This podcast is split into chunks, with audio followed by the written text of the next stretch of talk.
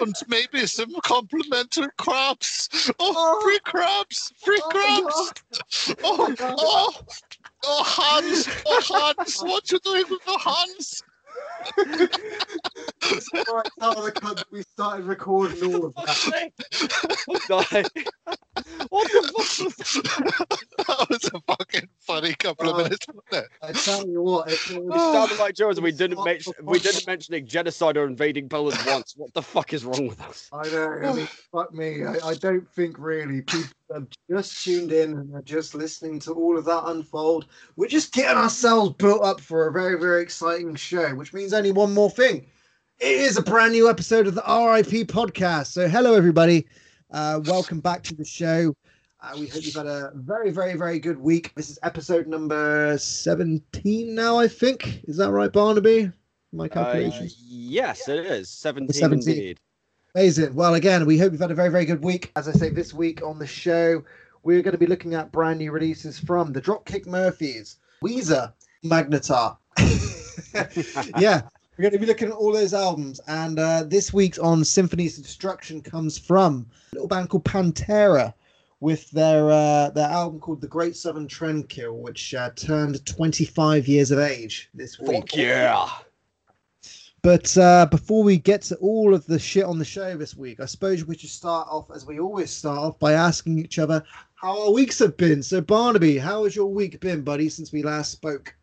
Pretty damn good. I'm not gonna lie. Been back at work, uh, setting up for the Brit Awards 2021, uh, getting everything ready to go, and yeah, basically back in full swing for now. It's been fucking Yeah, grand. You've been working Jack Whitehall's shaft. Yeah, fucking uh, going back to his room for some cheeky jackfruit burgers. Oh. We, Lovely. we all know how you love a bit of jackfruit or jack off fruit, as I like to say. Cool. And what about you, Christoph? If you had a good week, buddy? I mean, my week's been relatively shit, if I'm honest, but today has been fucking magnificent. Yeah. It's just been hilarious from start to finish. Yeah. nice. Decent. Yeah. What about you?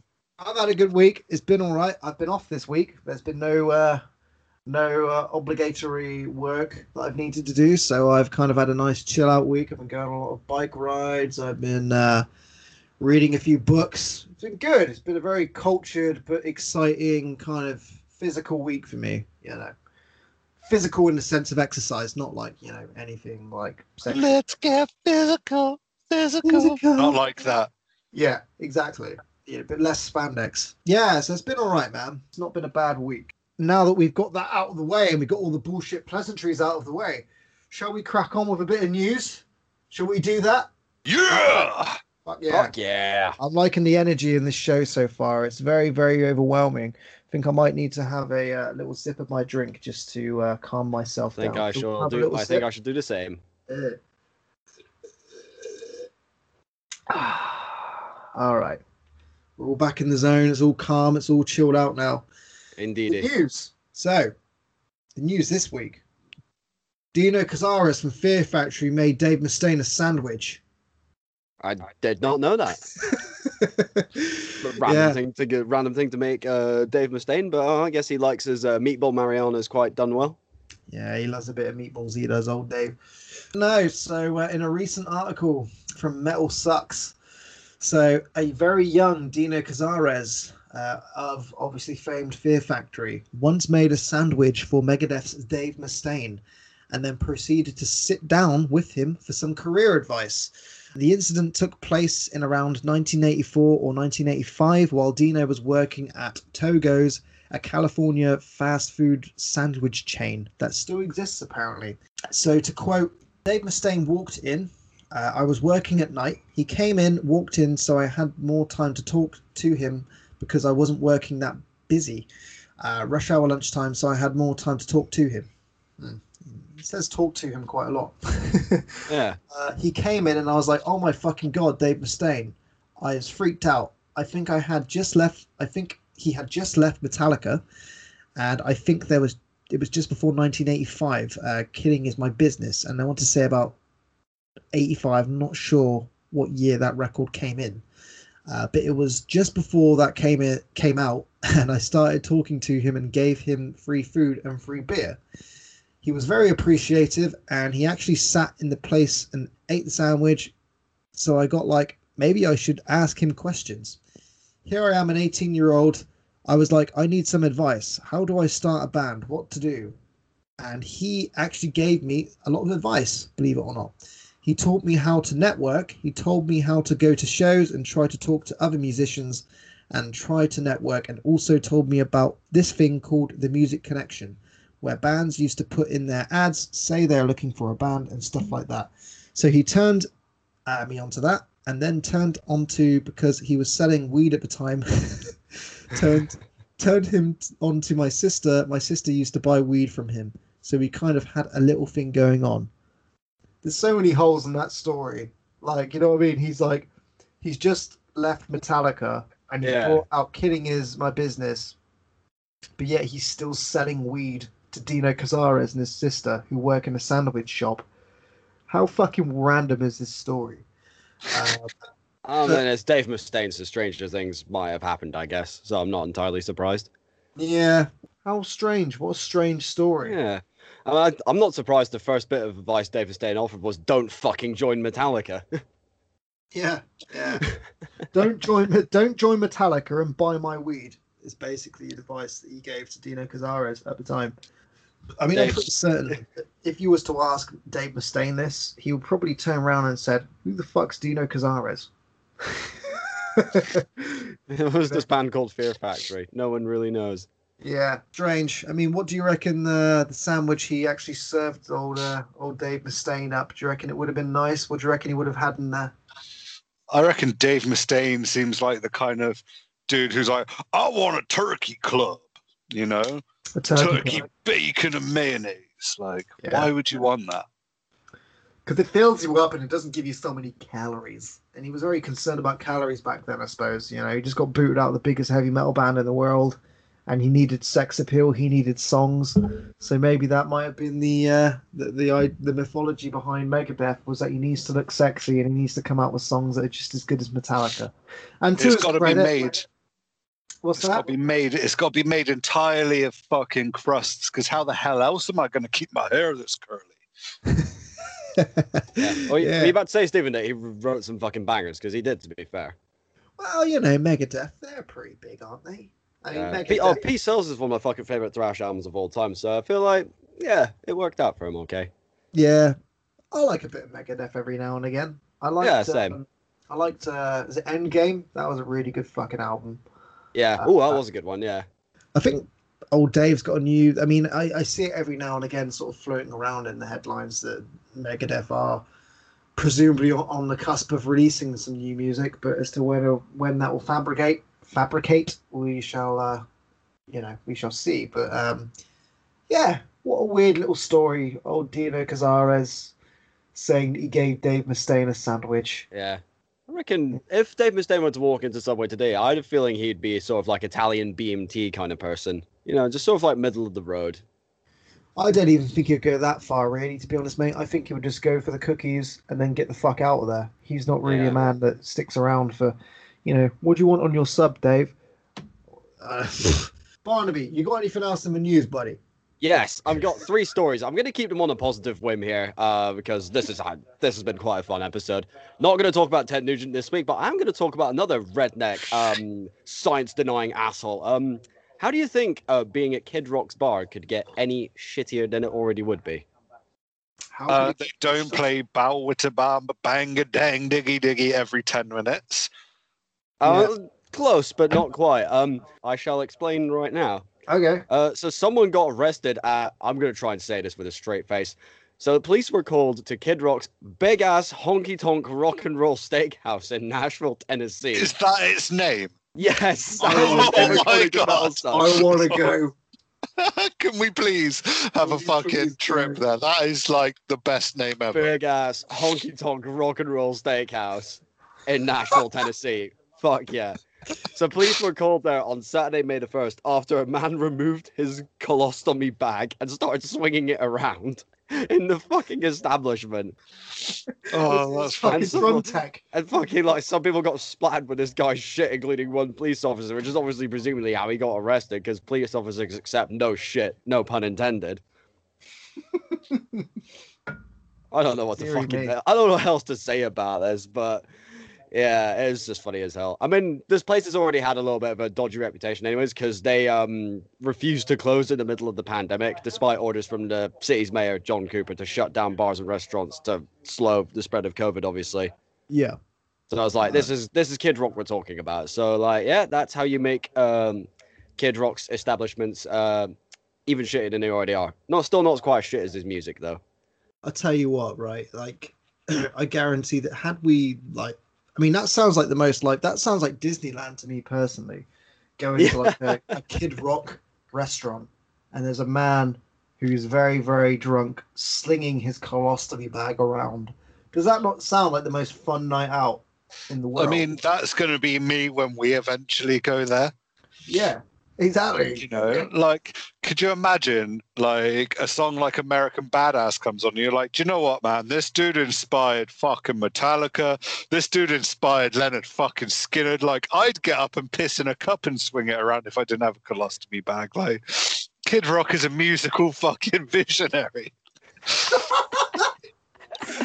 Kid Yeah, I Rock and mean- visionary in music. I never thought I'd hear that in the same sentence. Yeah, Fuck dude. me sideways, man. He's the king Well- of country music. He's the fucking best rapper in the world. He inspired Metallica with his chunky guitar riffs. Like, Kid Rock. His chunky guitar riffs.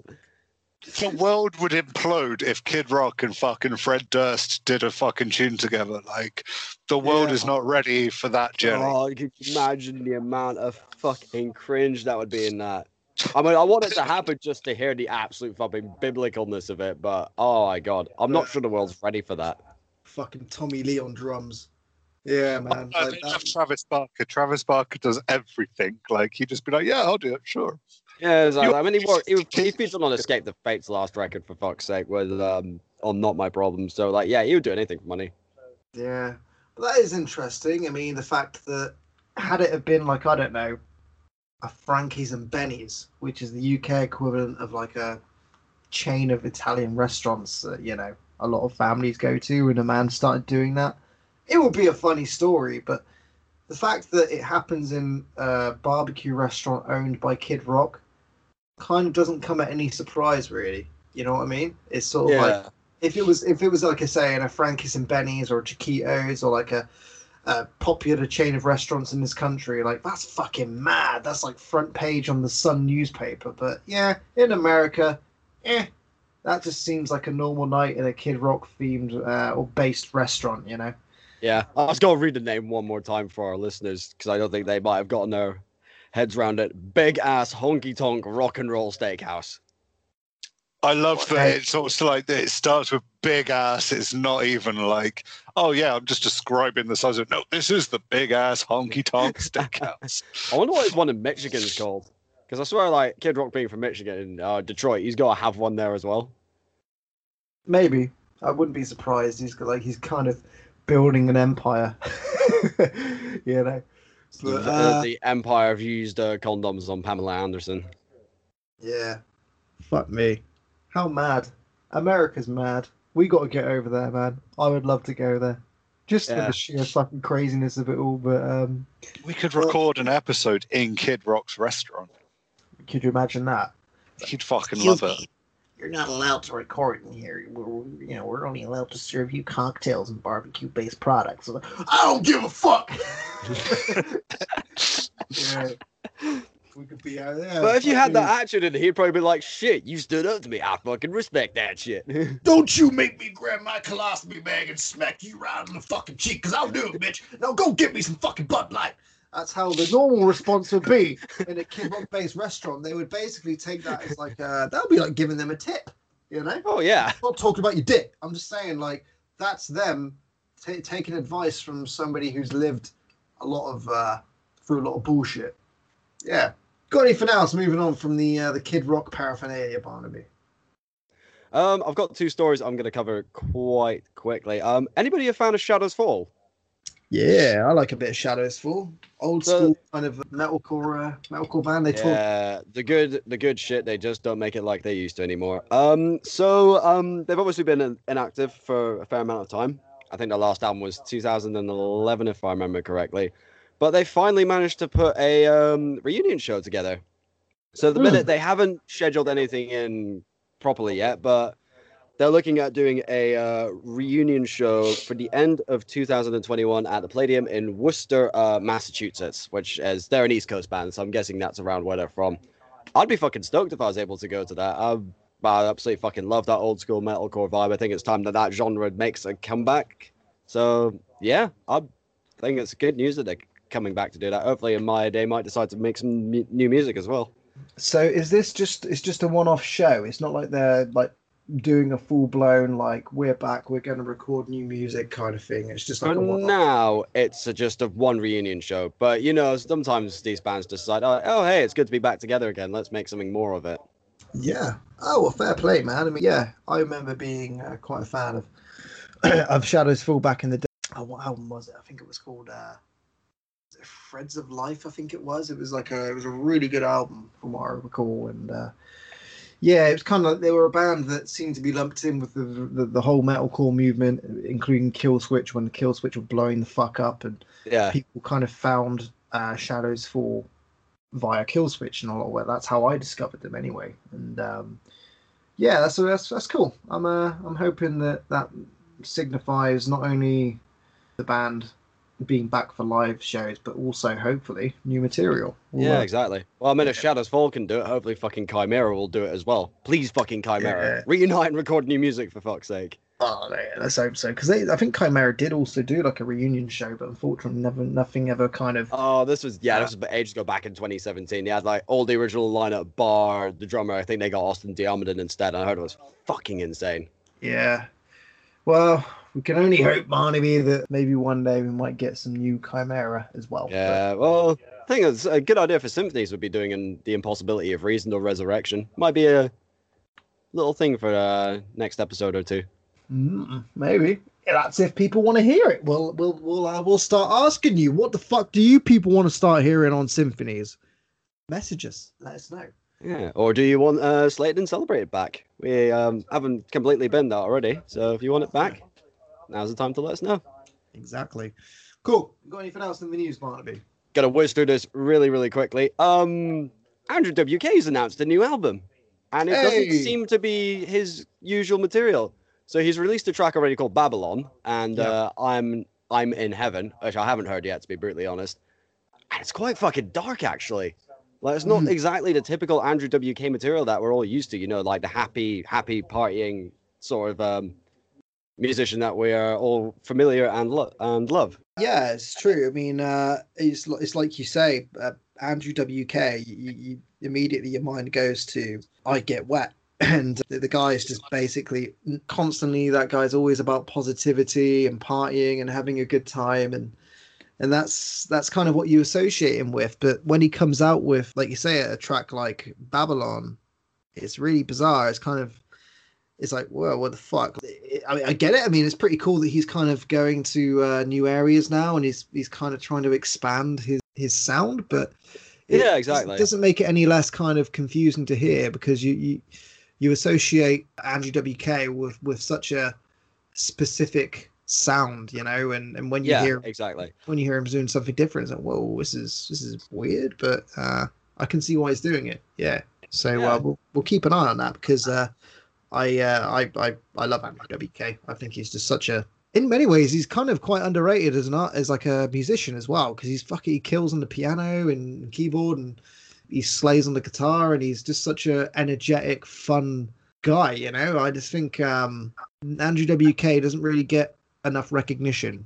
For, Yeah, aside from I Get Wet, he's sort of known for I Get Wet, and then that's Andrew WK. But he's yeah, he's yeah, fucking great. he's so much more than that. And as I said, his live shows I heard are absolutely off the chain. I've never had a chance to see him yet, um, but hopefully we will um, be able to see him once shows resume.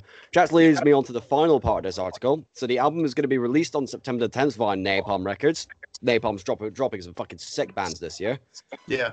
and he's going on tour in America uh, through a series of dates through yeah September. is American tour, sadly, so we're not going to get any of that just yet. But I guess watch this space and wait for him to announce a UK tour.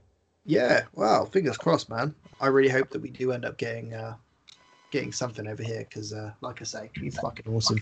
You a fan of Andrew WK, Christoph? Fuck yeah, I'm ready to party hard. Yeah, good, good. What about uh, anything else in the news, Barnaby? Uh, not besides uh, Sabaton's new song being fucking amazing, but I'm alone now because I'm the only one here who likes Sabaton. Mm.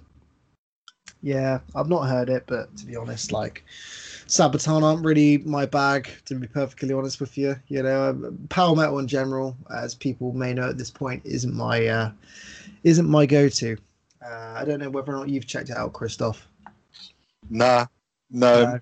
if yeah. if I'm gonna listen to power metal, it's got to be yeah, kind of Unleash the Archers or like Odin, sort of spacey power metal. Like I can't be fucked with tanks and history. Like Yeah, I'm the complete opposite. can Me get being a massive history nerd, it appeals to me so much. But yeah, Yeah, it's good I that we have like differing history, opinions on this but- podcast. This is what makes us us. yeah, Mm. one of us has to have a wrong opinion, right? Or the right opinion, depending on Uh, what way you all, look you at know, all, all of us have got to have the wrong opinion, but doesn't Uh, necessarily make there's no right or wrong opinions, only when it comes to bands like A Day to Remember and Escape the Fate. Then that's definitely a wrong opinion. We do not Yeah. speak of those bands on this show positively. All right, uh, we'll we'll keep fighting that cause. Very briefly, before we move on with the show, I also wanted to very very quickly uh, bring something up as well. I mean, we don't necessarily we're not TV junkies, or we aren't necessarily the kind of people that watch soap operas, if you like. But I did just very very quickly want to uh, give a shout out Coronation Street, which isn't metal, Yes. Which isn't- oh, I'm glad you brought this up. which isn't metal whatsoever in the slightest, but it's uh they've done a really really cool thing, which is obviously foundation, uh, known as called the Sophie Lancaster Foundation. So for anybody who's not UK based or isn't aware, uh, I mean, if you're in the UK, I'll, I'll be amazed if you're not aware of this whole thing. But the, the, the Sophie Lancaster Foundation, uh, I, I won't go into the um, the details of it, but essentially it, it's it's it's a foundation about sort of stomping up prejudices and prejudiceness and uh, any kind of hate in regards to people that dress differently, look different, uh, anything of that nature, really. And um, recently, a uh, quite a well-known soap opera in the UK known as Coronation Street. It's quite it's got quite a big heritage, whatever. They decided to do a, a storyline based off of the Sophie Lancaster Foundation, which again references people's problems in regards to the way people dress and the way people look, uh, particularly throwing around the word goth, basically, if, if you essentially dress in black and, and look different and, and what have you. And, you know, people, us slot in this podcast, I, I wouldn't say that we all necessarily look like the, the traditional normal person. You know, we, we all we all look unique and, and different, and it's I'd just a agree re- yeah, man, it's just a really, really cool thing to see that quite mainstream, popular shows are are kind of bringing that to the forefront and and bringing awareness to it, raising awareness, and essentially just making it a a taboo of being, regardless of what you look like, you're no different to your fellow human being. You know, so uh, I uh, I sincerely give all my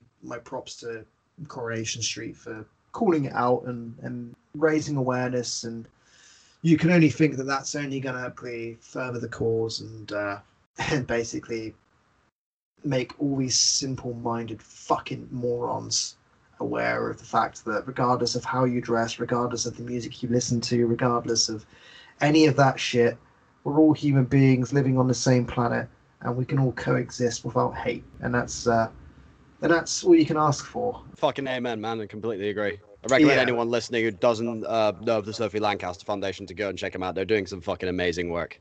Yeah, absolutely. All right. Well, uh, now that that's uh, that's all out of the way, I suppose we should probably crack on with a couple of reviews. So, moving on to the very first album we're going to be talking about this week. It's a big one. So, we're going to be talking about the Celtic punk rock legends, the Dropkick Murphys, with their brand new album "Turn Up That Dial," released last week. But like the ignorant, uncultured cunts we are, or myself at least, I had no idea that a new Dropkick Murphys album was on the way. So as I say, this is the tenth record by the Celtic punk legends.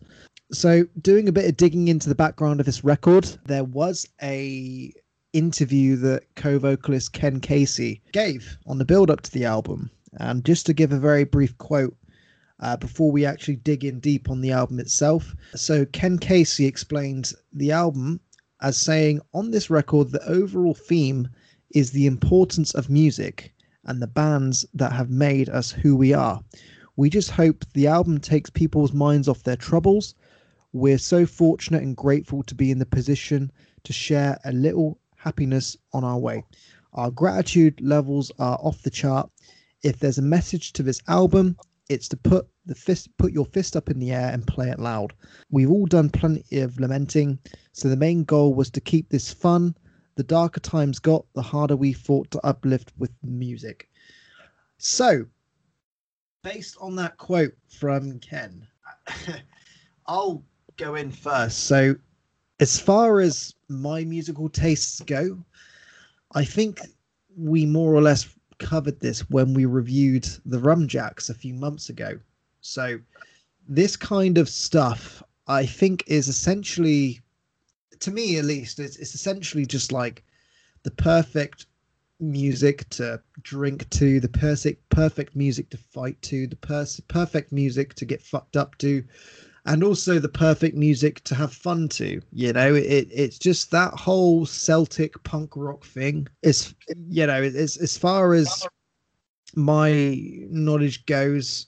There's only so much I can say about it until I kind of start to repeat myself. But in terms of the the Dropkick Murphys themselves, I know that out of the three of us, Christoph, you're obviously quite a diehard when it comes to this band. So I'll start off by asking you what sets this album aside from or is there anything sorry let me rephrase is there anything about this record that sets it aside from their previous material I think like it's way more artistic. Like it's less riotous than their older stuff. right And I mean, you know, obviously you've got some more upbeat music. You've got some more punky, your classic Dropkick Murphys, but you have something like Smash It Up, where it's basically a song of them being like, "Look, man, we're a bit too old Mhm. to be smashing the state and shit. We'd love to, but we're not."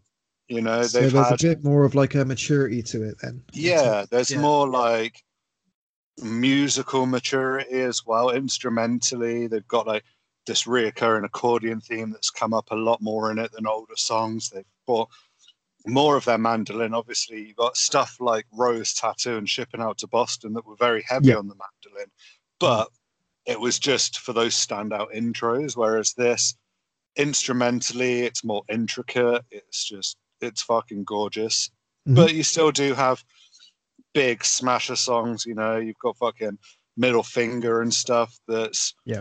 gonna get you pumping your fucking fist in the air, gonna get you in the pit. But then there's also more mature songs. Their cover of "Wish You Were Here" is fucking stunning, yeah and you know it's like 23 years of Al Barr. They're they're sober now for the most part. Like Mm. it's a lot more mature than drinking, getting shit faced.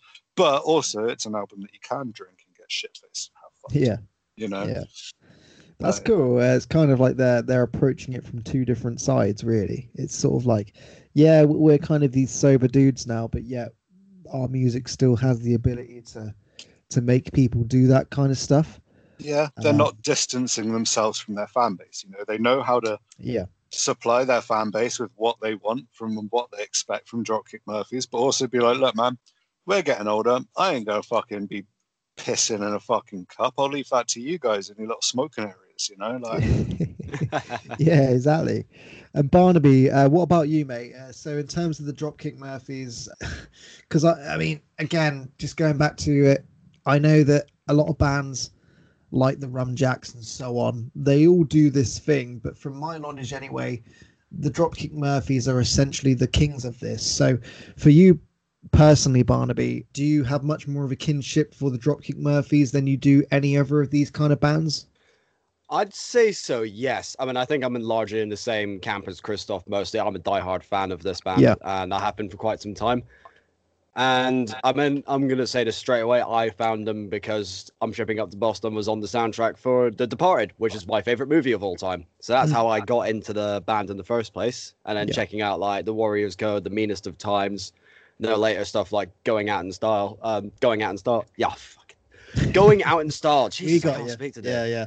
Yeah. So I feel like this album has got a little bit more of a throwback to some of that older material in some ways. Like when you get um when Turn Up That Dial comes on, it's like, it does sound like some of the stuff off the meanest of times, I'm not gonna lie. But it is essentially like, yeah, it is an album you could get fucking pissed to, and it is an album you could just fucking crank with your mates at pre-drinks before you go on your big night out Yeah. and just jam along to. And I think that's what I fucking love about it because it's something that they do so well, Mhm. and it's definitely that reoccurring theme which seems to come in for each album. Yeah.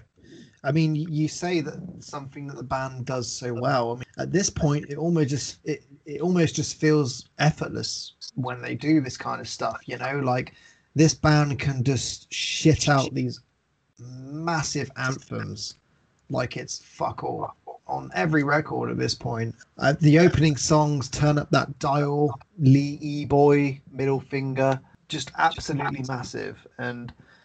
I feel that those three openers, they basically they cement that quote that Ken Casey gave when it comes to putting your fist in the air and playing them as loud as you can.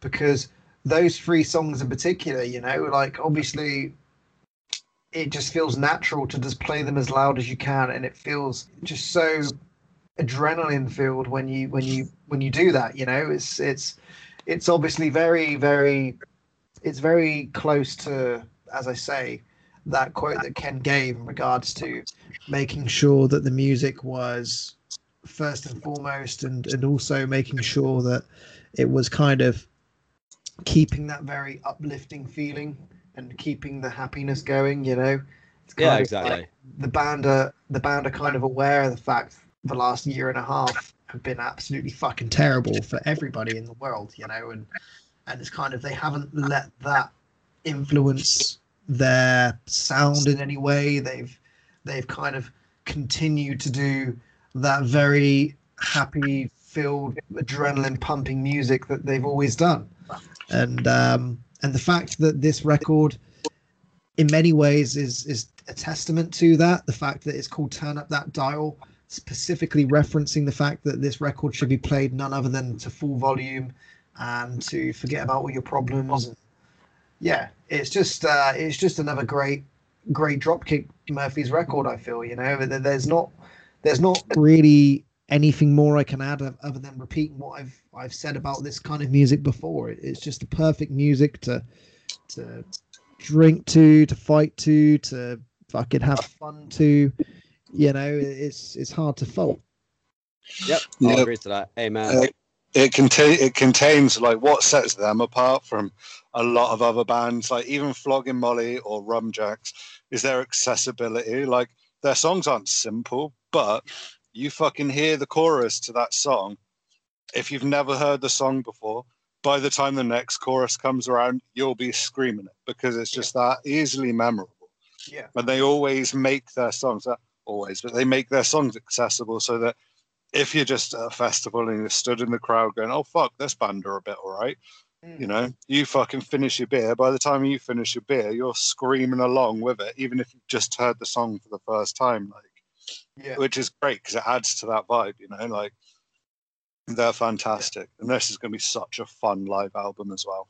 Yeah, you're Yeah. seeing them live, Christoph, aren't you? You Yeah, dude. I'm officially ticking something off of my fucking bucket list, and I'm going to be going and seeing Dropkick Murphys in goddamn Dublin.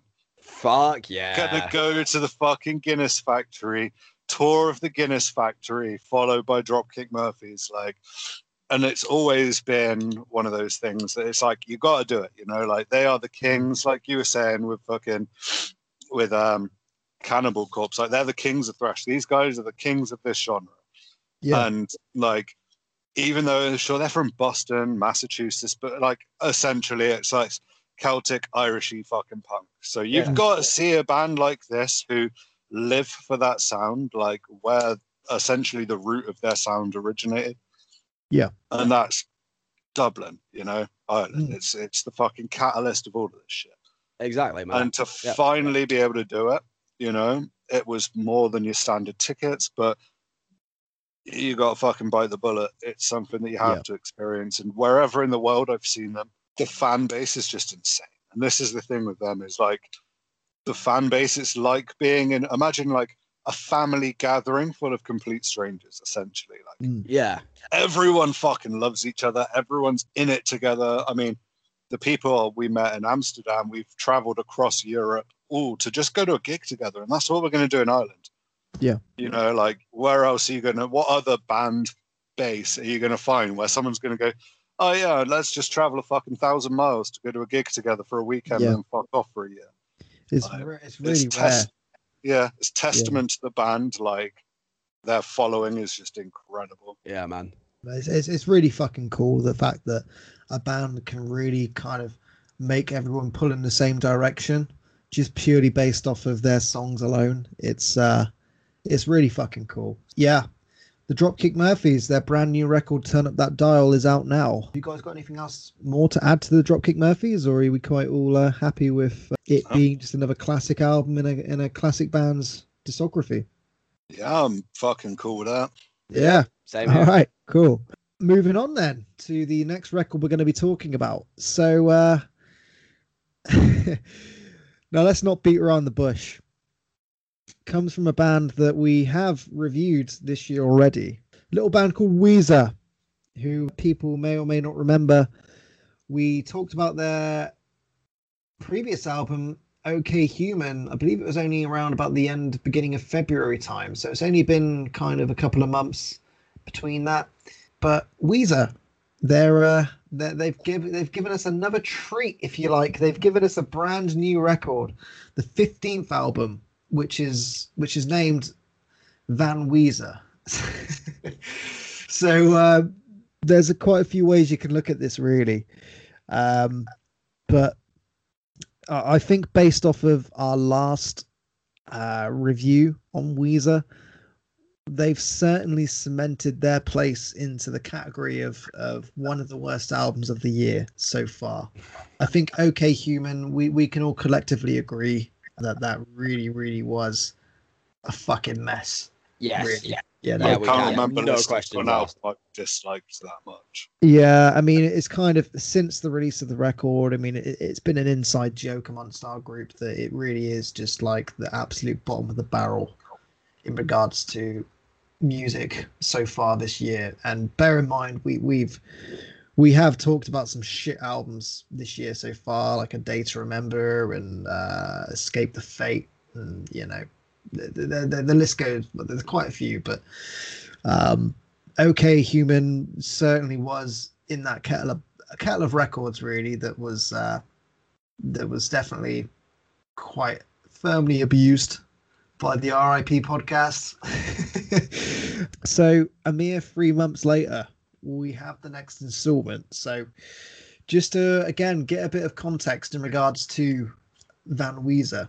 So in a 2019 interview, uh, Rivers Cuomo mentioned that an album tenta- tentatively uh, titled Van Weezer was in the works, and it was it would take the band back to a more big guitar sound, effectively. And uh, he remarked that the band would perform Beverly Hills live in concert, and he would perform a guitar solo that was not present on the recorded version of that song. And he would effectively notice that the crowd would go crazy when he would do that. Uh, so it felt maybe appropriate for the band to start introducing a more kind of shredding element into their music. And we, we didn't get that on OK Human. I think it's safe to say, you know, uh, but yeah. yeah. So uh, Van Weezer is you can't argue that it isn't doing that because it certainly is Weezer going back to a more guitar-driven sound. Absolutely. Obviously, the tragic passing of uh, Eddie Van Halen seemed to have been an unfortunate coincidence because uh, this album was dedicated to him following the death, but obviously the album title was being thrown around many months before Eddie Van Halen had passed away. So uh, I feel like it was always going to be like a, a tongue-in-cheek tribute to Eddie Van Halen and, and the whole kind of early 80s, late 80s kind of metal music style of sound that was being bounced around back then. You know, uh, obviously Eddie Van Halen was very much a um, uh, an innovator of that whole sound in the 80s.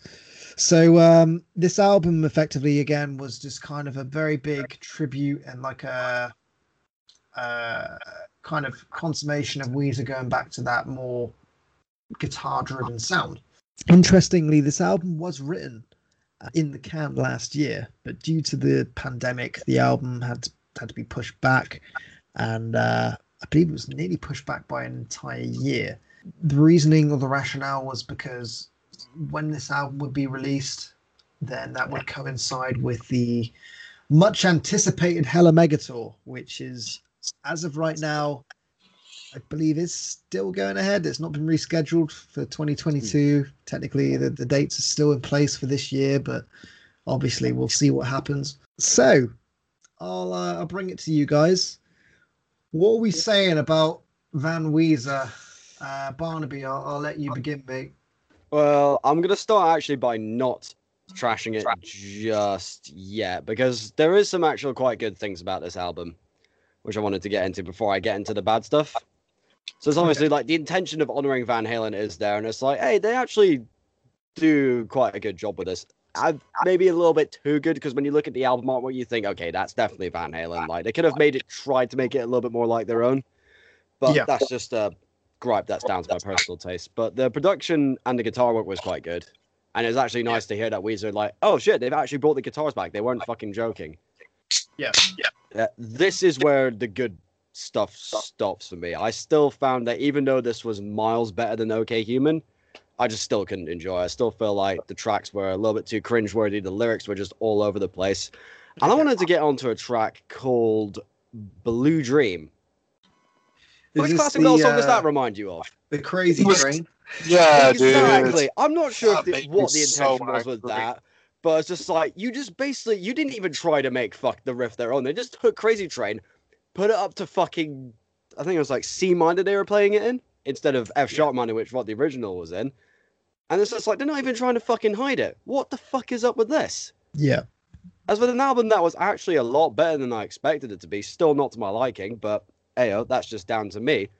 They throw all the good work away by just ripping off fucking Ozzy Osbourne. Like, what the actual fuck is that? Yeah, it's it's a weird one. I mean, it, it does depend on how you approach this, really. Because on one hand, you can kind of say, well, yeah, I mean, that's just a riff that's been written and done for you know the best part of like 30 years but at the same time you could then say oh well i mean if this album is effectively like a tribute to that whole kind of uh, early 80s late 80s kind of metal rock thing then yeah i mean it, it fits weirdly you know in like a in a morbidly weird like puzzle like yeah well it's Weezer doing yeah exactly many a time um it's the fact that it drops off though you know it starts and you're like, oh, okay, you've got this fucking classic, iconic fucking riff.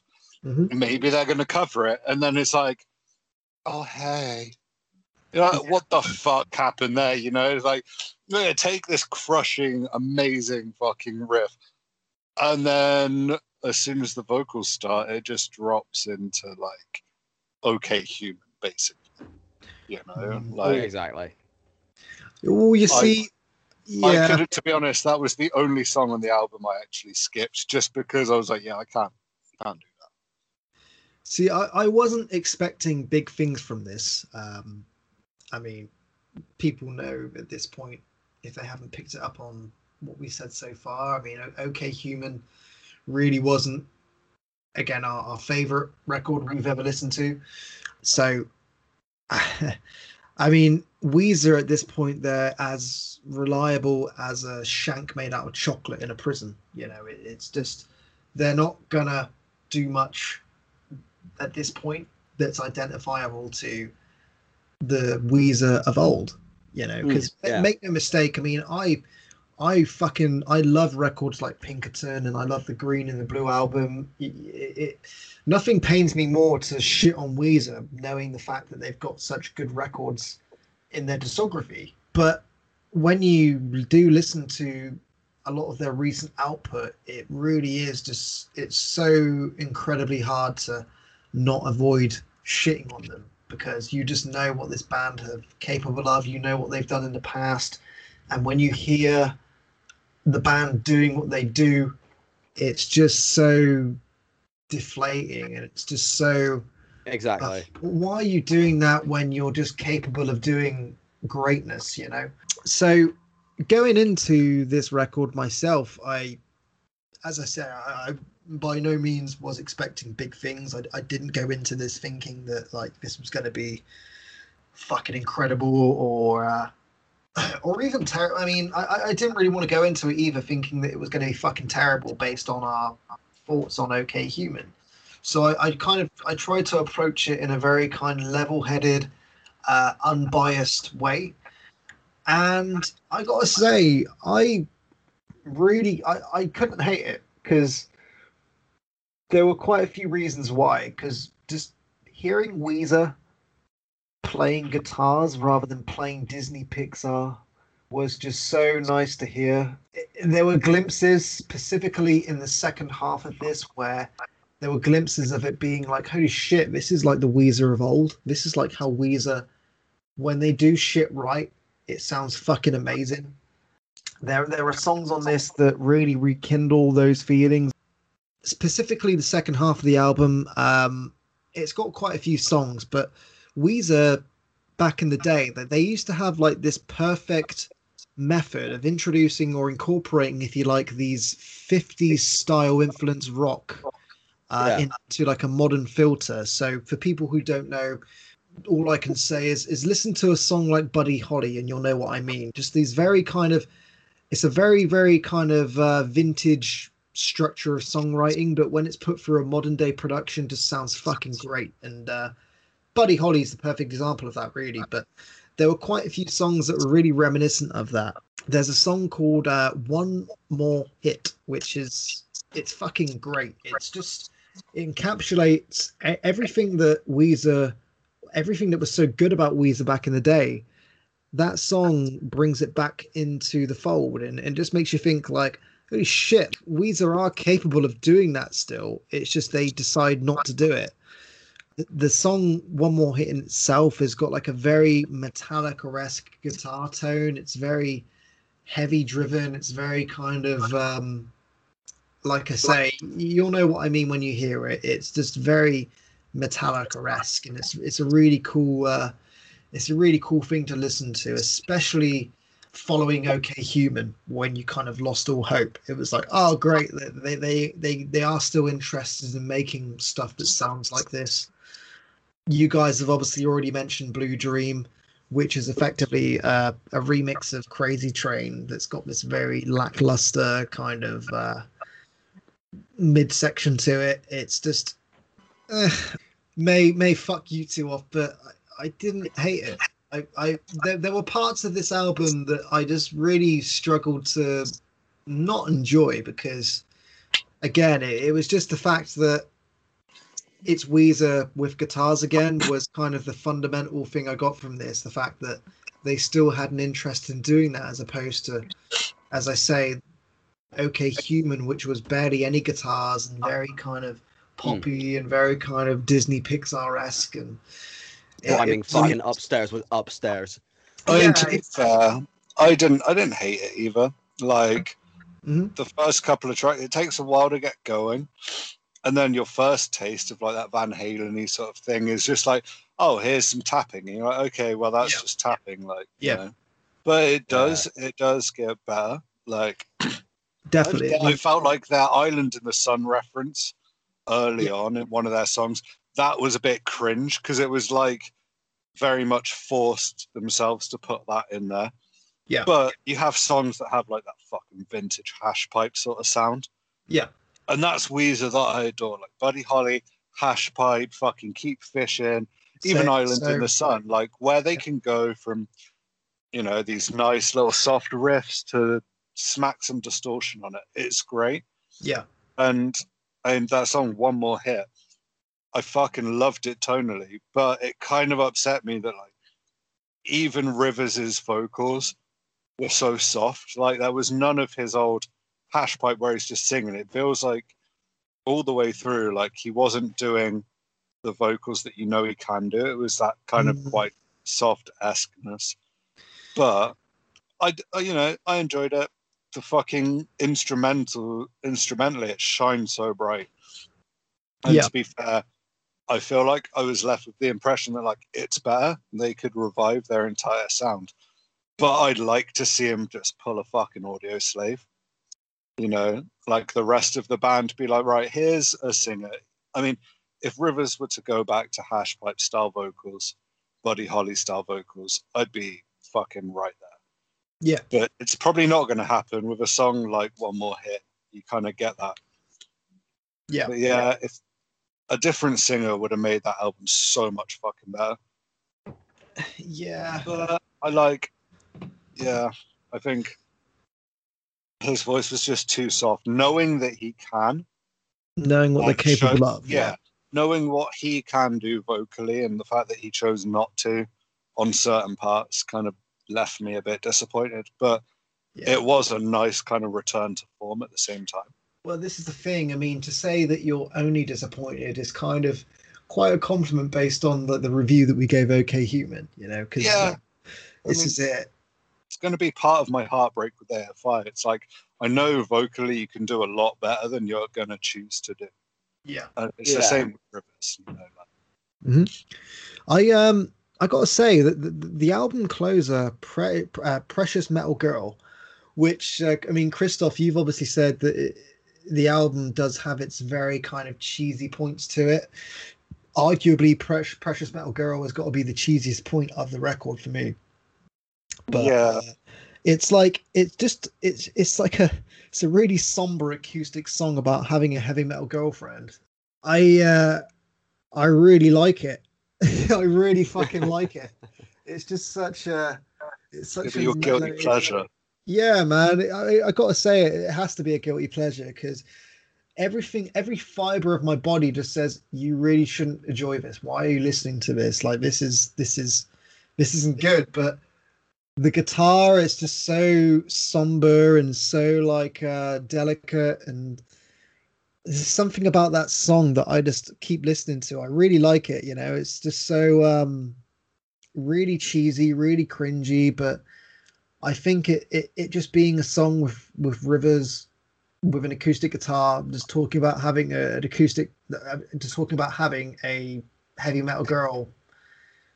I don't know why. It's just something about it that just it's so like. uh I think out of all the songs on the record, that's the one that I draw to the most. Weirdly, just because it, it's only like less than two minutes long, and it's just such a somber it's got a nice vibe to it. Yeah man like it's just it just chills me out and i i just like the concept of just having like this i mean back in the 80s when it came to heavy metal and women obviously women women back then were treated like objects when it came to heavy metal. You know you look at a fucking uh you look at a manowar album cover right Yeah. you look at uh, you look at a Manowar album cover, and you've got like these Viking dudes that have got like these blonde, big-breasted women that are like bowing at their feet and stuff like this. Women back then were really kind of treated more as like being objects as opposed to human beings, and the whole like the whole concept of Rivers Cuomo having like Rivers Cuomo being like this very skinny, nerdy-looking guy with big, huge milk bottle glasses Yeah. have, having one of them is like ha- as being a girlfriend and writing an acoustic song about having one of them as, as your girlfriend it just puts a smile on my face it's like uh, it's like having just like a really nerdy guy having like a really hot girlfriend and um yeah it just just the whole thing about it just made me made me smile and made me appreciate that song you know so uh Yeah.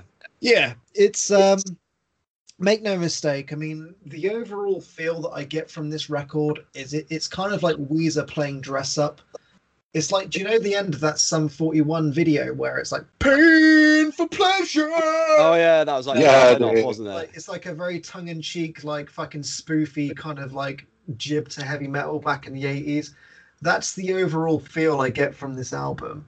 But as I say, occasionally from time to time, you get these very cool, nice glimpses of the Weezer of old, where you where you kind of forget the fact that, well, no, I mean, yeah, the band are doing that, but at the same time, they're fucking amazing at doing those really cool kind of like 50s style based rock songs for a modern filter and you can't deny songs like buddy holly and say it ain't so and all sorts like songs from pinkerton and the blue and green album they're just fucking they're great and uh i just i just hope that that the band don't forget that because based on albums like okay human it seems like they have and uh, Aren't they also supposed to be doing like a Weezer inspired Weezer album?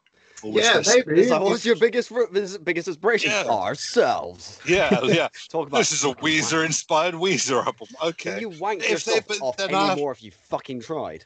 But then after like after hearing this, if they did a Weezer inspired Weezer album, that could compete for like the top spot of the year, you know? yeah, Like exactly and seeing Weezer take like worst album, most middle of the road, most middle of the road album, and best album. Like, could you imagine like taking bronze, silver, and gold in like the Mate, year's rankings? Nothing would fill my heart with more joy at the end of the year on this podcast to say the worst album and the best album this year goes to Weezer. How incredible! like they basically trolled fucking everyone. That would be incredible. And like, That's pretty much what they've been doing for years. Yeah, if he is a fucking Yeah, genius it with would- his chromo, as I much as he is a self-absorbing asshole. It yeah, would probably break a lot of people. If you haven't broken during this pandemic, you're going to break at the point when you realize that Weezer released the best and worst album. mate. Yeah, I'm gonna say it right here. If Weezer end up, Twilight Zone. if Weezer end up, let's say, God forbid, like they actually do a third record this year, and it ends up being, like you say, like a tribute to Weezer by Weezer, and let's say that's the fucking best Weezer album in the world. If thi- if Weezer end up having the worst and the best album of this year, they will be my favorite band in the world. That's all I'm gonna say. It's just because like the fact that they've trolled that many people, us included, if they end up doing that, that'd be fucking amazing. But, um, Mate, if they if they manage that, I'll eat Barney's hat. and his dick. Yeah. Well, you can eat that. That's I fucking I'm Jack I didn't say- I didn't say I'd eat anything of that him. That's Jack Whitehall's job. That is. Well, that's very true. You know. I'm he's, sure gonna, when- he's gonna have to when- wait until the fucking 12th when I come back to take down his stupidly fucking big video wall. uh, when he looks Oh, up, video, video wall. Yeah. Yeah, oh, I should have taken a picture of it, man. It's fucking massive. It's got like a fucking curve and it goes all the way up to the fucking ceiling of the O2 Arena. I bet like- he does. Yeah, I bet when you look up, he looks up at that sweaty torso with that aborted T-shirt on. He thinks to himself, "I've always been gay. I've just kind of." But uh, yeah. Anyway, that's Weezer, Van Weezer, which is out now. Go listen to it if you enjoy the Weezer Evolve because I really enjoyed it. Being somebody who's a fan of the old Weezers. Well, I didn't hate it, I just didn't like it. But fair still enough. better than OK Human, though, which is a plus. So they're moving in the right Yeah, direction. dude. Yeah, exactly. Okay, so uh, moving on to the last album that we're going to be checking out on the show this week. So this comes from a band called Crown Magnetar, uh, a deathcore slash death metal band bursting onto the scene.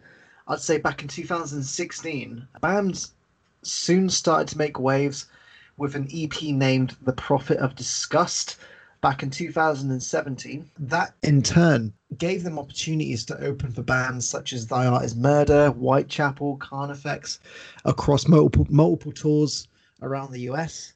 Today we are talking about their debut record, The Codex of Flesh. Barno, you seemed very keen, so tell us what's great about this album. Technical, pig squeals, riffs, absolute filth. They're like the characteristics that break the uh, break the album down. Christoph, I mean, first impressions. What did you uh, what did you get from them? I mean, as soon as I heard like there was the album title, someone was like, "Oh yeah, it's called Codex of Flesh." I was like, "Hang on, what?" Yep, Mm. uh, sorry, you've got my attention. And then yeah, I mean, it just starts with brutality, Yeah, and it doesn't fucking let up. You know, yeah, it doesn't go soft. I mean, sure, it's kind of like it's just like it's deathcoriness, It's you know, like yeah, like it sounds like Brand of Sacrifice if you stripped out all of the bits that make them stand out, like that anime-esque sound. yeah. Yeah, it's just Yeah, savage. Exactly. I mean, I, I think that like a lot of these deathcore bands, ultimately, it shows promise, and I've said it before, and I'll say it again. Does it really do anything different to 90% of deathcore? Uh, for me, with my ears personally, I don't think it does.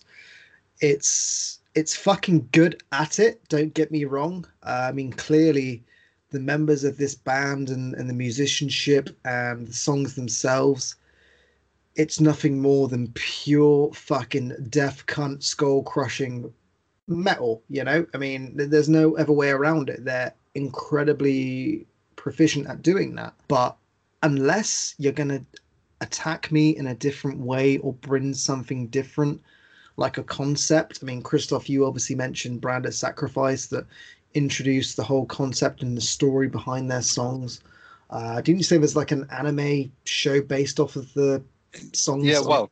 Well, they're based they're based off of um, Berserk, like their whole Yeah. storyline, and even even the name Brand of Sacrifice is based off of Berserk. Yeah, man, exactly. So th- th- th- in many ways, they're bringing a, a very visual element into their sound. I mean, Barnaby, so being the one that was quite, I mean, you, you specifically said that your mind was blown by the band. I mean, in what way? Was it just purely based off of the fact that they were so crushing, or was there anything in particular that stood out for you when you heard it? It is mainly that, yeah. I mean, it's just the fact that it's just straight in your face death metal done on extended range instruments, and it's got a variety, wide variety of the death metal vocal techniques, not just like gutturals, but like pig squeals, highs, the fry screams, and all that stuff. Yeah. It's mainly the technicality which blew me away. The absolute fucking sheer genius of the the guitar work and the drum work and how like fast and complex and aggressive it is. It Mhm. reminded me a lot of um Archspire in a way, which is like a band which is also quite well known in this technical deathcore genre, so to speak. Yeah. So it's just I think it's just the sheer volume of technicality uh, that blew me away, and also like the lyrical content as well. Like even though it is typical deathcore stuff, it still fucking slaps. Like they can fuck you can fucking feed the shit to me all day, and I'll still fucking love it. Yeah. See, the thing is, uh, I mean, as I say, uh, this band in particular, so the initial EP that they had made, it gave them the opportunity to play across America, and and they opened for bands such as Carnifex and Thy Art Is Murder and, and Whitechapel. For me, that there's a there's a reason fundamentally why those bands are as big as they are.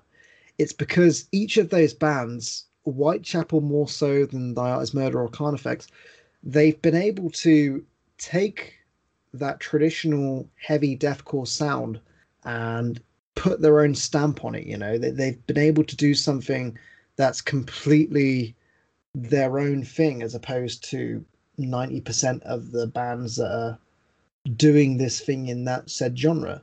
And uh, as I say, it's kind of with all of these things. I mean, no doubt in a few weeks we're gonna once again be describing the exact same scenario for a similar band, an, another deathcore based band that technically they're just as proficient as any of those other bands that are really high up, but from a creative standpoint, they're not necessarily doing anything different or anything that's that sets them apart for from anybody else that's doing this kind of music. You know, it's it's sort of it's one of those genres where, as much as I love it, it's so saturated with bands that do this kill crush thing and that seems to be the only thing that they consider when they're making this kind of music when realistically you can incorporate so much you can incorporate a story you can incorporate a concept you can incorporate electronics you can incorporate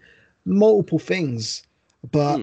they just seem to be they, they seem to be stuck at this point of being let's make it as heavy and as crushing and as as devastating as we can without realizing the fact that there's like 80% 90% of bands in this genre that are doing that exact same thing and Yeah, I can see that argument. there's nothing to separate it from that you know? It's just you listen to a band like this you can listen to countless bands that do the exact same thing. And uh I, obviously i don't want this to come across like we're shitting on them or we're doing this album a dis- disservice because make no mistake if you're looking for something that's just absolute kill crush, then this is this is a great album for it. You know, you, you yeah, can't I just, fucking you- dug every song. yeah, you can't discourage the fact that it's just as heavy and and devastating as as any deathcore you want out there. And um, the reality is, unless you're gonna be unique or you're gonna bring something different to the table, you're kind of always going to be considered as one of these bands that opens for somebody who can do much something much more with it, like a Whitechapel or a The Art Murder or a Carnifex. You know, yeah, yeah, exactly. It's, it's where I fall short with thrash.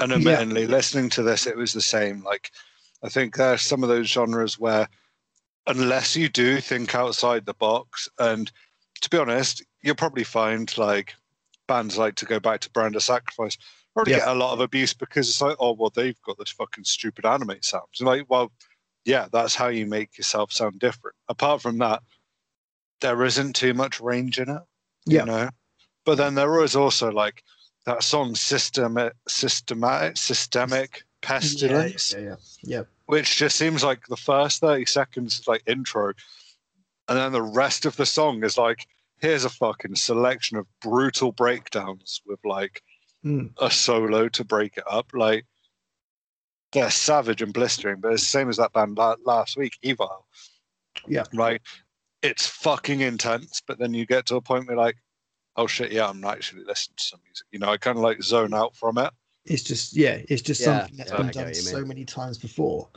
Uh, the drum works fucking gnarly though. yeah, like their drummer is an animal amongst fucking animals yeah, man, and it, this is the problem because you really don't want to, you don't want to diminish the musicianship because they're clearly very talented at what they're doing. That they're clearly incredible at the, the uh, the the instruments they're playing. But the the issue being is the fact that they're immediately setting themselves up to be put in a box, whereas creativity, like in terms of creativity, you want to you want to kind of at least from for my mind at least you, you don't want to be categorized as being somebody who just does that. You want to be known as somebody who does so much more.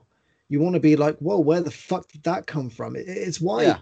i cherish a band like code orange just to take it outside of deathcore for a minute. A band like code orange who traditionally started off as being like a hardcore band and doing like the the, the things that hardcore bands do.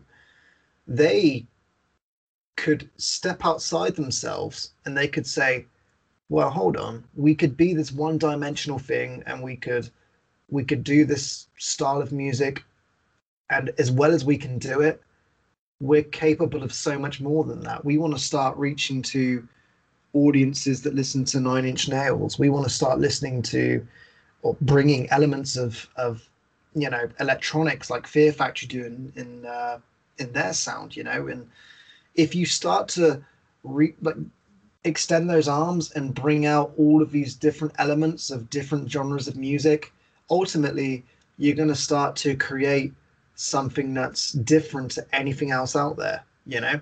The more reach that you have in terms of your musical influence the more of a unique sound you're going to have and it's only natural that you're going to have that you know which is why code orange sound like nobody you can think of because there's there's nobody else that that has that kind of mindset of of essentially being like an octopus like drawing in as many influences as you can and then creating something that ultimately sounds like nothing you've heard before. And if half the bands in deathcore did something like that then you know it wouldn't be as as as saturated as the genre is right now because you can point to me personally i can point to at least like 30 bands that do this exact same thing that um that uh, crown magnetar are doing.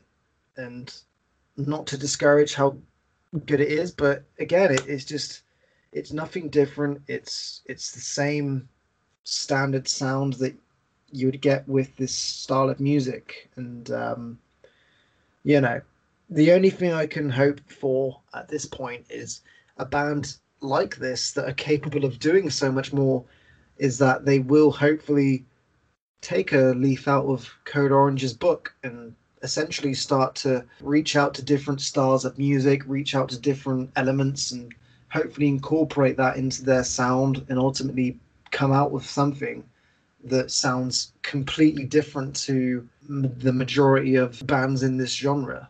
And that's that's more more or less all I can say about this. Uh, I mean, have you guys got much more uh, more to add? To Mm, sort no, I think I've said everything I needed to say. No? Yeah. Yeah. I mean, as a first album, it's fucking insane, you Mm. know. But yeah, go away, carve out a niche, you know. Same with Tetrarch. Started as a fucking cover band, Mhm. weren't comfortable, went to being a metalcore band, weren't fucking comfortable, then decided, you know what, fuck it, we're going to do what we please, and just ripped everything up, chucked it into a fucking blender, and made Tetrarch. You know, Yeah. you just gotta hope that these guys will go, okay, cool, well, that was good and it was a comfy ground, but dude, fuck comfort. Like, Yeah. comfort's great, but like, comfort's not how you stand out, you know. Yeah, exactly. Yeah, amen, Uh, man. Completely. And if you've got that much technical skill, no doubt you in like deathcore, no doubt you got that much technical skill in enough different fucking genres that you can create your own subgenre. I point. I mean, granted, the the band have backtracked quite a bit, but even if you point to quite a high-profile band within deathcore, such as Suicide Silence, you go to Suicide Silence and you look at a record like The Black Crown, and they really incorporated like a very nu metal-esque element to their sound. There were bits that sounded like Korn, there were bits that sounded like Slipknot, and they could bring all of that together in like a deathcore ribbon that just sounded so uniquely them and so different to most of the bands in that genre. And and look at how successful suicide silence got off the back of that record. It's just a shame that they didn't have the balls to pursue that and really a band like crown magnetar they've got just as much talent as suicide silence and if they can incorporate those different elements into their noise there's no reason why they can't be as big as Suicide Silence, if not more. So, um, yeah, a band to keep an eye on, most definitely. Uh, once again, that is Crown Magnetar with their debut record, The Codex of Flesh. If you're looking for something that's just pure brutality, then this is something for you. But ultimately, uh, a band to keep an eye on if you want to have something that's, um, you know, on the horizon that they could potentially build upon. Cool. All right. Well, in that case, that does bring us to the end of the reviews for the show this week, which leaves us with only one more segment left of the show, which is our our section which we call Symphonies of Destruction, which is effectively the part of the show where we off about a fucking incredible record that deserves recognition.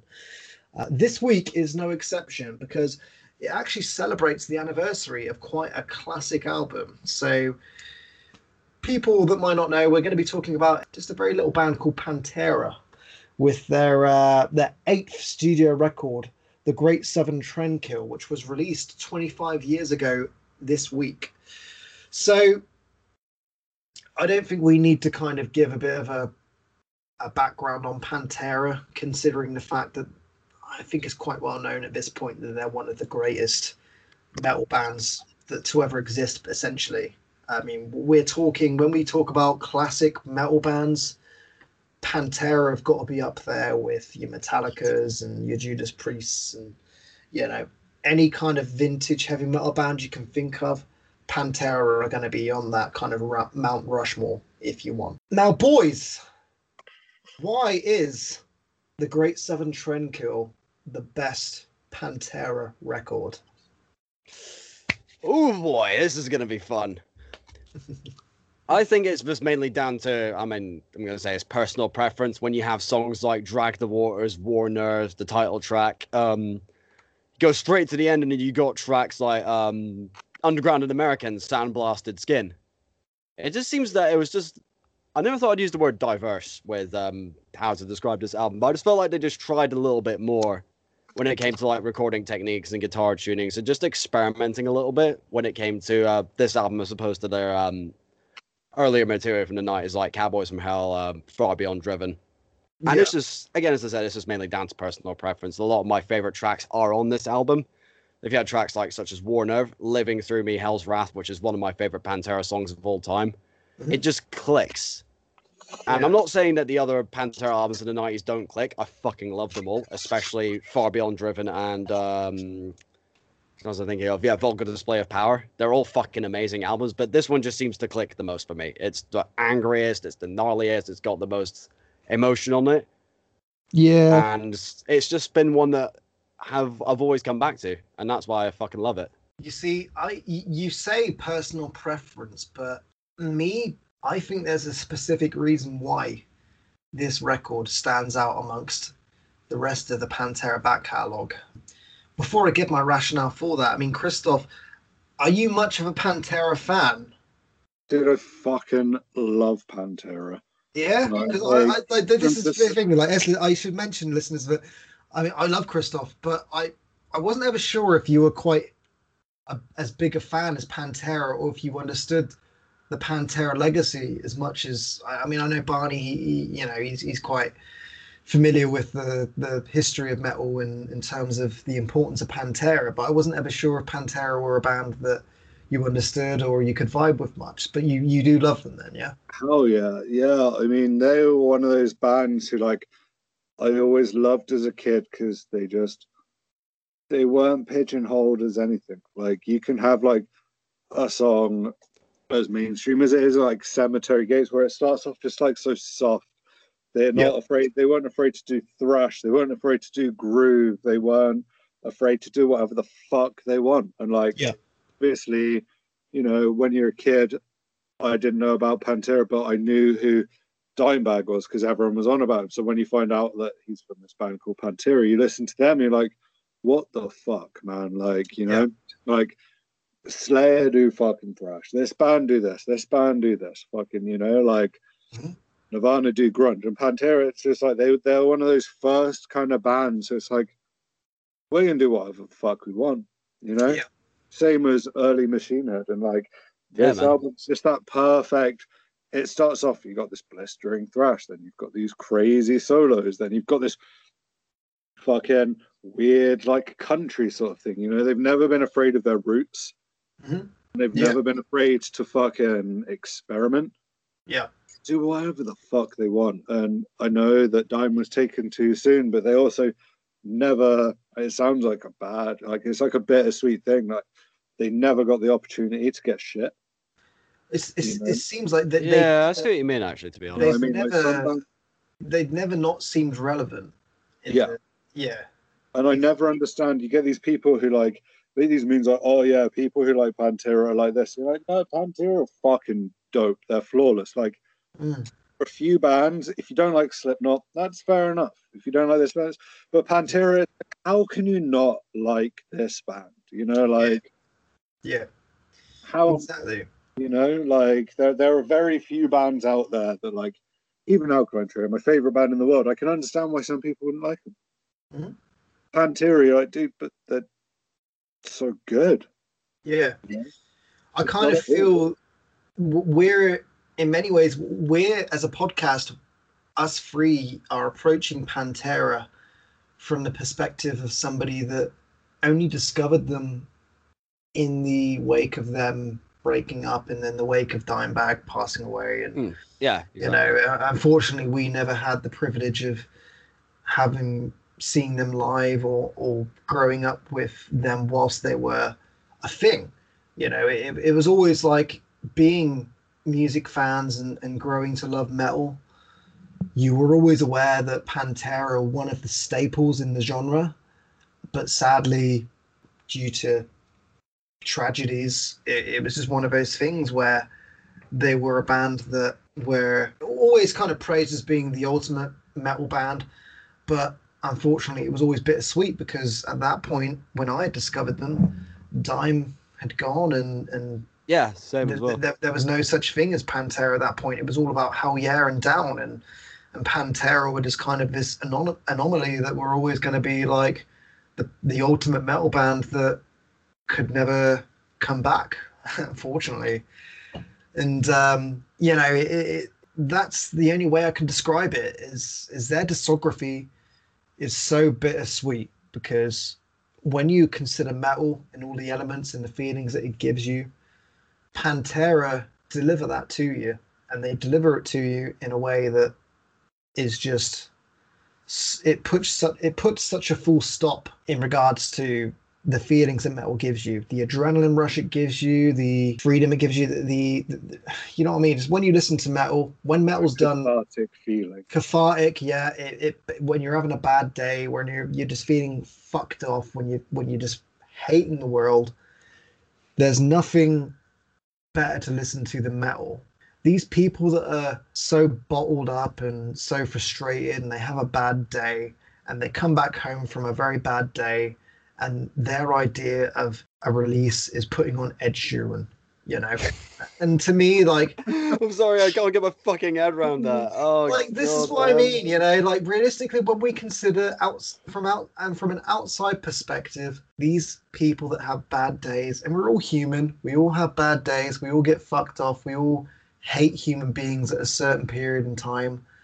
The idea of going back home, having an alcoholic beverage, and just laying back and unwinding and having that cathartic experience metal is the ultimate outlet for that for me personally. Oh, It- absolutely, and I'm pretty sure a lot of our listeners can relate to that as well. yeah. And it just doesn't make sense for me to to put on something as happy and as you know as, as gushy as like an ed sheeran or a whoever you want to fucking name you know? It just it just doesn't fill me with any kind of satisfaction. It's just it's just metal is the only kind of genre of music give you that sense of i can relate with this person. I Yeah. this uh, this person it knows what i'm feeling. This person knows how i feel.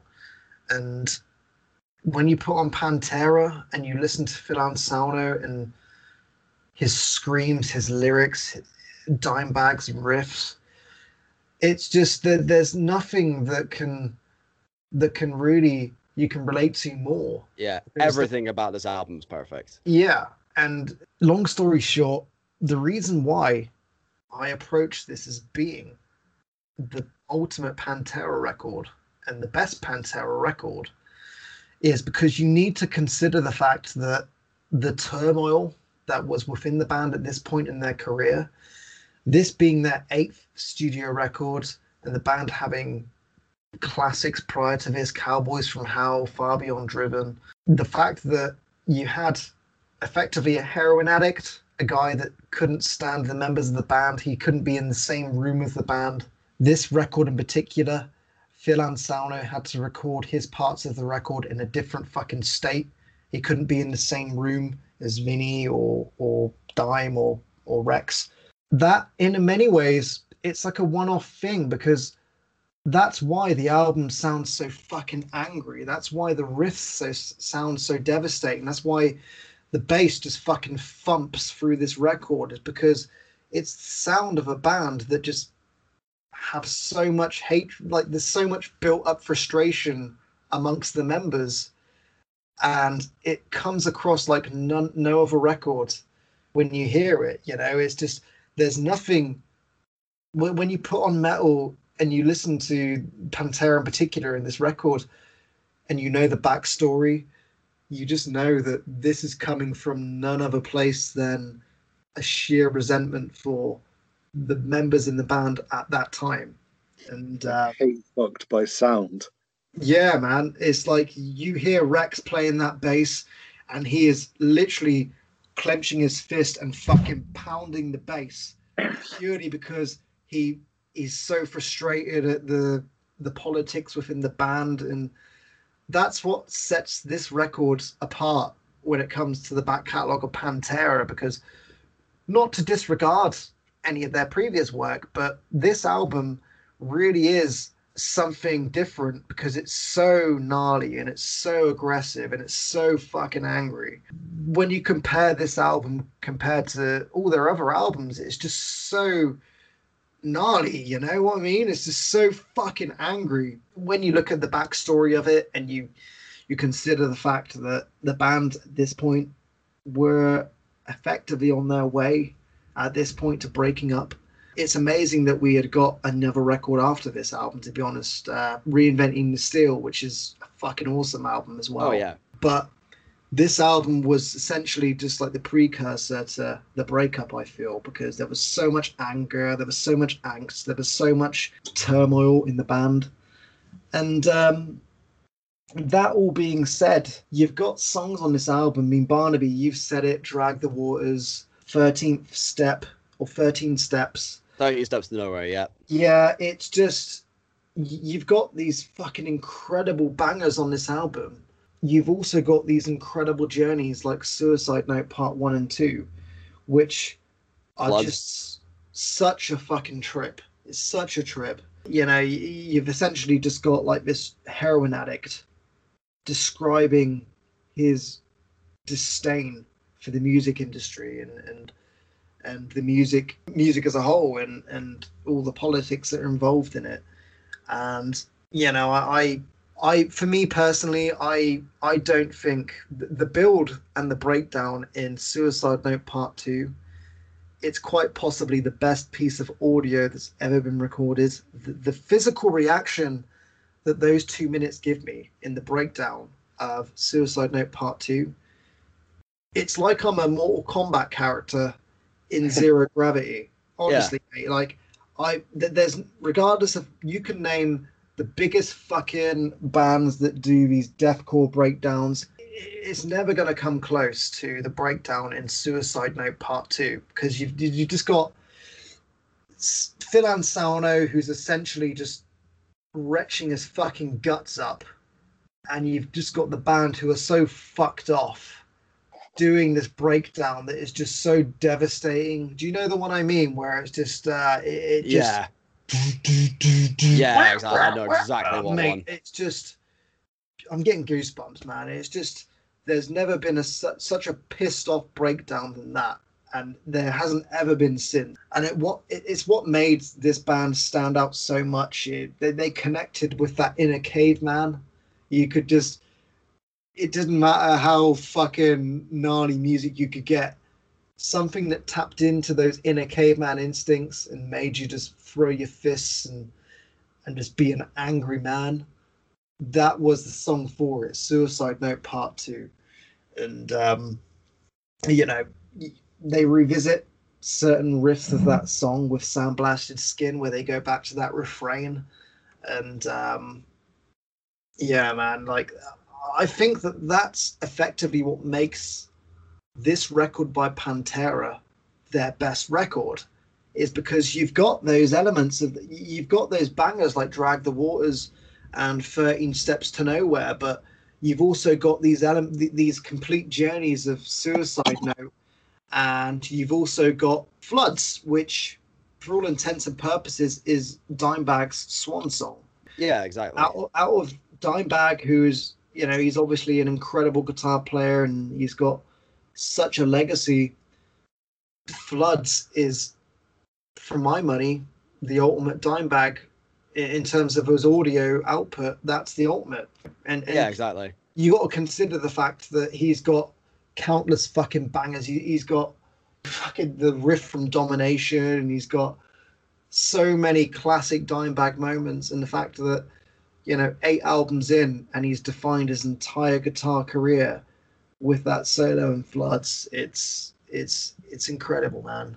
I mean, uh, do, do you guys have any further add to add to to um, the Great Southern Trend Trendkill, or are you just in agreement that it is? I based- think I think I've released all the spunk I can about this album. no, Yeah, and I think as a band, they were just fucking flawless. yeah, it's Yeah. just it's so bittersweet. It's so bittersweet knowing that Dime and Vinnie aren't here anymore, and and Phil turned out to be a big racist, and Yeah, it all ended so messy. And the fact that this band were essentially they encompassed everything that was great about metal, and it's that's it. A full stop's been done. We're never going to hear of any more Pantera. We're never going to get any kind of reconciliation from this. You know, it's so bittersweet, and they've got a back hat. They, yeah, what's that, so we're also never going to witness like shit Pantera. Yeah, You know, I can go into any band I love and pull out fucking shit records. You know, like here, there, and everywhere. At least any band that I love has a couple of shit tunes. Like Pantera, you're like, what's the worst Pantera tune? Well, there isn't one. Yeah, exactly. know, it's When did they go soft? Well, they fucking didn't. Yeah, it's fucking flawless. You know. And um, yeah, man, so bittersweet. It's one of those bands for me personally, on a personal note. I mean, I, you know, when you find it frustrating that all of your favorite bands no longer exist. Yeah, exactly. Yeah. Me, just you oh, know, oh, for sake. Negative aren't here anymore. Pantera aren't here anymore. Nine no Inch Nails- sign here anymore. Yeah, man, it's so annoying. All the great music that you fucking love and you'd And yeah, a band like A Day Nothing to. Remember is still here. Yeah, it's so fucking Keith annoying. Richards is still fucking about. Like, Yeah, yeah. Ed Sheeran's still selling out arenas. Taylor Swift's still writing songs about her fucking 95th ex-boyfriend. yeah. Do they know what real music is? Because clearly, from my just from my experience, all the great bands and all the fucking the music I still listen to religiously now, I would say eighty percent of the music that I listen to now are by bands that just don't exist anymore. You know, and and that's uh, that's not to discredit all of the really cool up, up and coming bands that we talk about, but it's a fact. You know, I I. I I there's just no bands that I I listen to Nirvana, I listen to Type O Negative, I listen to Pantera, I, and they're just sadly they're bands that do music now, and um, Yeah. you yeah, know it says it says a, it says a lot about their back catalogue, and it says a lot about the bands themselves, and yeah, it's just uh, it's just a sad thing, but um, I suppose the the benefit is is that those bands won't ever effectively grow old. Those bands are forever be cemented in being youthful and cemented in being the ultimate bands. You know, like they'll, they'll never age because they'll always constantly have those classic albums behind them. Just finishing up, hypothetically, let's say Dime and Vinnie were still around, and let's say that Phil didn't end up being a huge racist. Would you guys would you guys say that Pantera these days would we would we be seeing them as being the big download headliners, or would you say that they would still be quite a minimalist heavy metal Hmm. band? Yeah, it's difficult to say to be honest.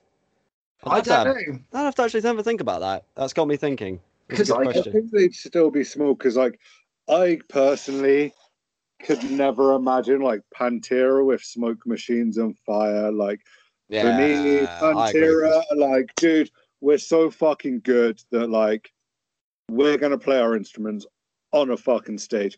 We don't need lights. We don't need smoke. We don't need water. We don't need a fucking confetti cannon. We just need you to fucking pit out, recognize that we're raw as fuck. Like, you know, I just I don't think that they have all the bells and whistles and but uh, sometimes you don't even need that to be Yeah. a headliner. Um, I mean, like for me, had say Pantera had, you know, obviously that they, they had that period where Phil had gone and done down, and and um, they formed Damageplan, which was um, Dimebag and Vinnie's kind of solo Yeah, it wasn't that bad Damageplan. They had some fucking bangers. Ah, I quite enjoyed Damageplan, but let's say that had it had just been left at that, and there was no kind of animosity, and there was no dramas that followed that. Say in ten years' time, had Pantera have said, "Okay, we're coming back," I could see them being download headliners. Uh, th- th- there was a there's a YouTube video where Damageplan had played Download 2004. He was four. I was about to say 14 then. Fuck me. Um, Damageplan played Download 2004, and at the end of their set, they played Walk, and the reaction from the crowd was like they were watching Slipknot play Duality in 2009 when they first headlined. You know, it was it was essentially it was just a anthem. It was fucking people losing their shit yeah, in you know and and i honestly i could not see pantera coming back without being that band that could headline download or headline an audience that big because that's just how powerful their their back catalog was you know? I mean it doesn't matter. You could choose a set list throughout their back catalog and it's nothing more than being played to at least an audience of 100,000 people in a festival field going fucking nuts. So for me, I, I think that they, had they have come back hypothetically, they would have been nothing more than, than headlining to an audience like download size, you know? Yeah. Uh, yeah, even now, it's still being rumored that well, what if you do like a one-off show with Zakk Wylde doing the dime bits and Phil coming back? Yeah, I mean, I don't think that would would be the size of a download headline slot, but it would certainly be enough to fill quite a massive venue. You know, like an Alexandra Palace or like a maybe even an O2 Arena. You know, fuck me. I mean, it's um, yeah, it's an interesting one, but Mm. regardless, it's it, it's still bittersweet because we're talking about a band that have effectively got a perfect back catalogue. You know, there's not one Duff Pantera song record that I can think of. Um, yeah, but uh, suppose that we we've obviously got their back catalogue forever cement cement their uh, their legacy and remember the fact that they were always going to be and will always be the ultimate groove metal band. So uh. Amen. yeah, happy uh, happy anniversary to the great the great Southern Trendkill, which is 25 years old. It doesn't feel that way. So uh, yeah, unless anybody's got anybody else anything else to say about the uh, the great Southern Trendkill, that signifies the end of the show this week. So uh, we sincerely appreciate you guys listening as always, and uh, as I said earlier on, if you wish for us to check out any records or any highlights or anything of that nature just chuck us a message on our socials Instagram, Facebook, YouTube, whichever takes your fancy, and we shall listen. We shall have a look. So uh, we shall catch you guys next week. But until then, have a very, very good good week, and we shall catch you later. So uh, bye bye for now, everybody. Goodbye for now. One for now. Bye.